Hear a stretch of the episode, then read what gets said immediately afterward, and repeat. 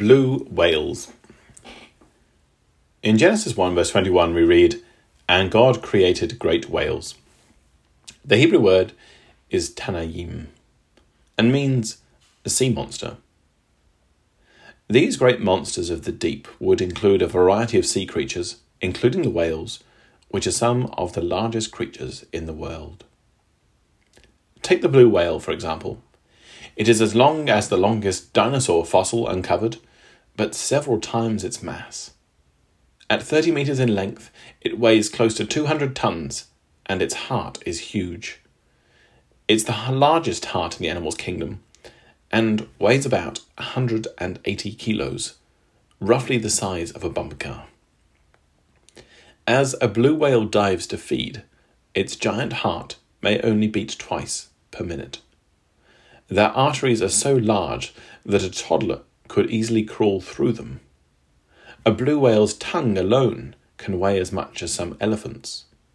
In fact, the blue whale is the largest animal to have lived in the Earth's history. Blue whale calves are born after a gestation period of 11 months and are born at 8 metres in length and weighing in at 4 tons. They drink 350 litres of rich milk a day and grow 2 or 3 centimetres a day. When they grow to maturity, they devour six to eight tons of food per day. Blue whales are among the planet's longest lived animals. Like counting tree rings, scientists count layers of wax in their ears to determine a ballpark age. The oldest blue whale they've discovered was calculated to be around 100 years old, though the average life is thought to last around 80 to 90 years. Whales, dolphins, and porpoises are collectively called cetaceans, from the Latin word for whale. Like all mammals, cetaceans breathe air, but they have nostrils on the top of their heads called blowholes because at the surface they blow moisture laden air out of them. Blowholes are unusual, and not just because of their anatomical location. They are very unlike the nostrils of other animals. The blowhole of a cetacean is surrounded by thick, muscular lips that keep the hole tightly closed, except when the animal makes a deliberate effort to open it at the surface. Let us follow a whale as it dives and watch the way in which its physiology works. At the surface, the whale breathes in and out, rapidly taking up air, which is then distributed in various proportions around the body. As the animal begins its descent, the heart rate slows down and the blood supply to all but the most vital organs is diminished, allowing the whale to devote the maximum quantity of oxygen to those parts of the body that are most active during a dive. The lungs collapse, minimizing the pressure differential between the inside of the whale's body and the increasing weight of water outside. As the time passes and the oxygen supply within the muscles is used up, the muscle switches to anaerobic respiration, which produces energy without the use of oxygen. Human muscles can do this too, but for rather short periods, a couple of minutes at most. This is because a byproduct of the energy conversion process in anaerobic respiration is something called lactic acid, which causes cramp, our muscles' way of telling us that we lack oxygen and need circulation restored. In ways that we do not understand, whale muscle can somehow tolerate high levels of lactic acid and can thus respire without oxygen for protracted periods, allowing the animal to remain underwater for sometimes extraordinary lengths of time. In the case of the sperm whale, it can be up to two hours. A dive to even a modest depth involves other problems that must be dealt with. One of these is a remarkable consequence of a whale's size. If even the tallest human beings submerge themselves vertically in the sea, there is little difference in the pressure of the water between their head and their feet. Not so with a whale.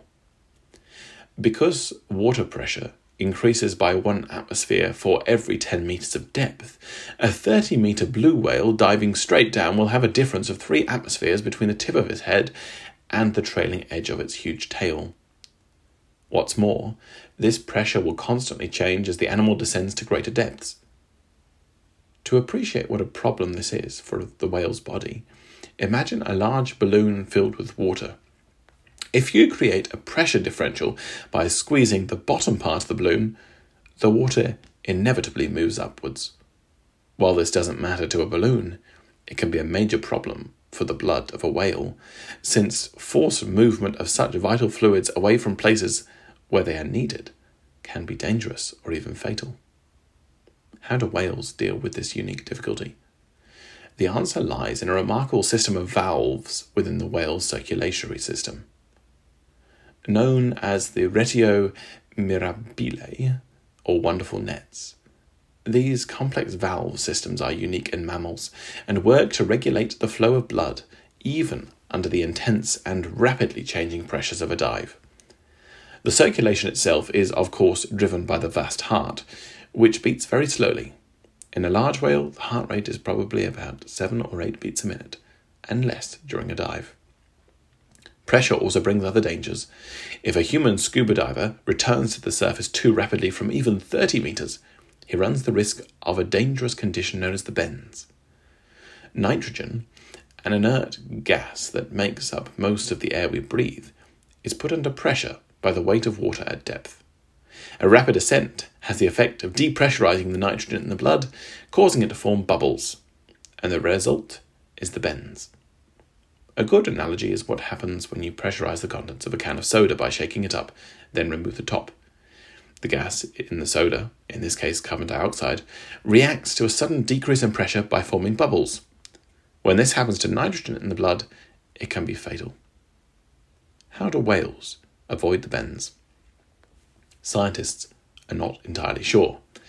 A diving whale takes with it only a few lungs full of air, and therefore the quantity of nitrogen in its blood is quite limited. By contrast, a human diver obtains a constantly fresh supply of air and therefore of nitrogen from his scuba tank. Worse, the air in the tank is already under pressure, which exacerbates the problem in the blood. The relatively small quantity of unpressurized nitrogen in a diving whale's body is probably the main reason why it survives the bends. Bones cannot protect the lungs of an animal at such high pressures, so cetacean lungs collapse during deep dives. To make this possible, their rib cages have many floating ribs that are not attached to the breastbone. Cetaceans also have diaphragms that are orientated nearly parallel to the spine rather than perpendicular to it, as in humans. The large area of contact between lung and diaphragm in cetaceans allows for the diaphragm to smoothly collapse the lung along the lung's shortest dimension, belly to back.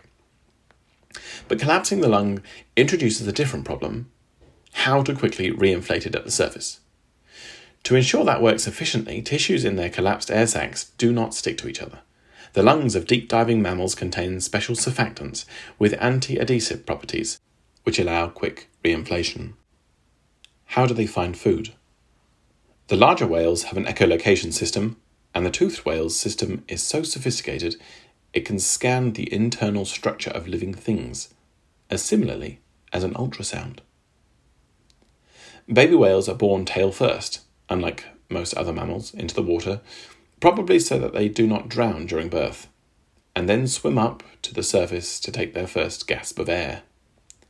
The mother's milk is pumped into the baby rather than the baby having to suck it from the mother.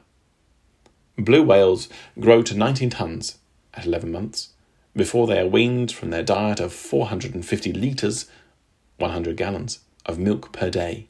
That's a lot of milk and the milk is very different in composition from the milk of land mammals. It has twice as much protein, half as much sugar, and 8 to 10 times as much fat as cow's milk. The sound emitted by the blue whale, around 190 decibels, uh, for reference, jet engines only reach 140 decibels, is significant, though not loud in the sense of human perception. Its low frequencies can travel underwater for many hundreds of kilometers. Surprisingly, it makes only the second loudest sound in the animal kingdom, although it is the loudest sustained sound. The record belongs to the diminutive pistol shrimp at over 200 decibels.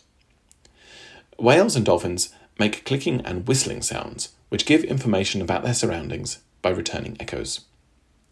To do this, they need special structures for making and focusing the sounds, Plus, they need special oil filled sinuses in the lower jaw which pass the echo to the inner ear.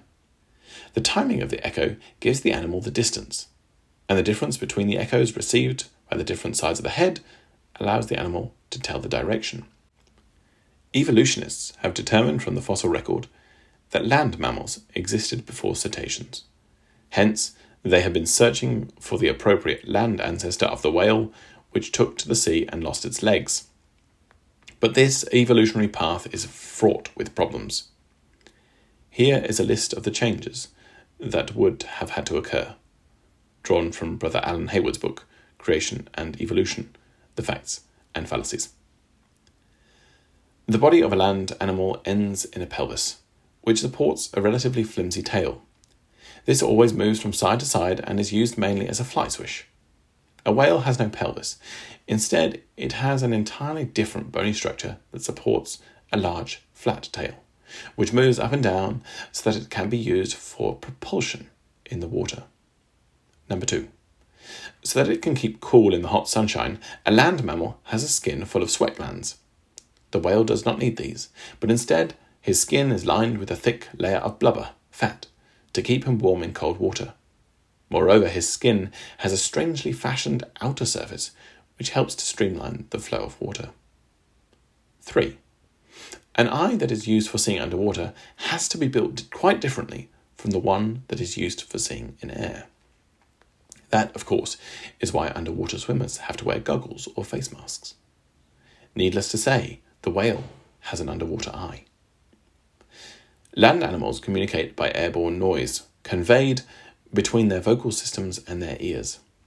Whales, on the other hand, have an underwater system of communication that is entirely different, being closely similar to the sonar system of submarine detection used in the Navy. Number 5. It will be difficult for a land mammal to feed underwater without drowning itself, but whales are so constructed that they can do this easily. Many of them eat very small fish, which they catch in a kind of sieve of a whalebone in their mouth, a device which is perfectly suited for its purpose.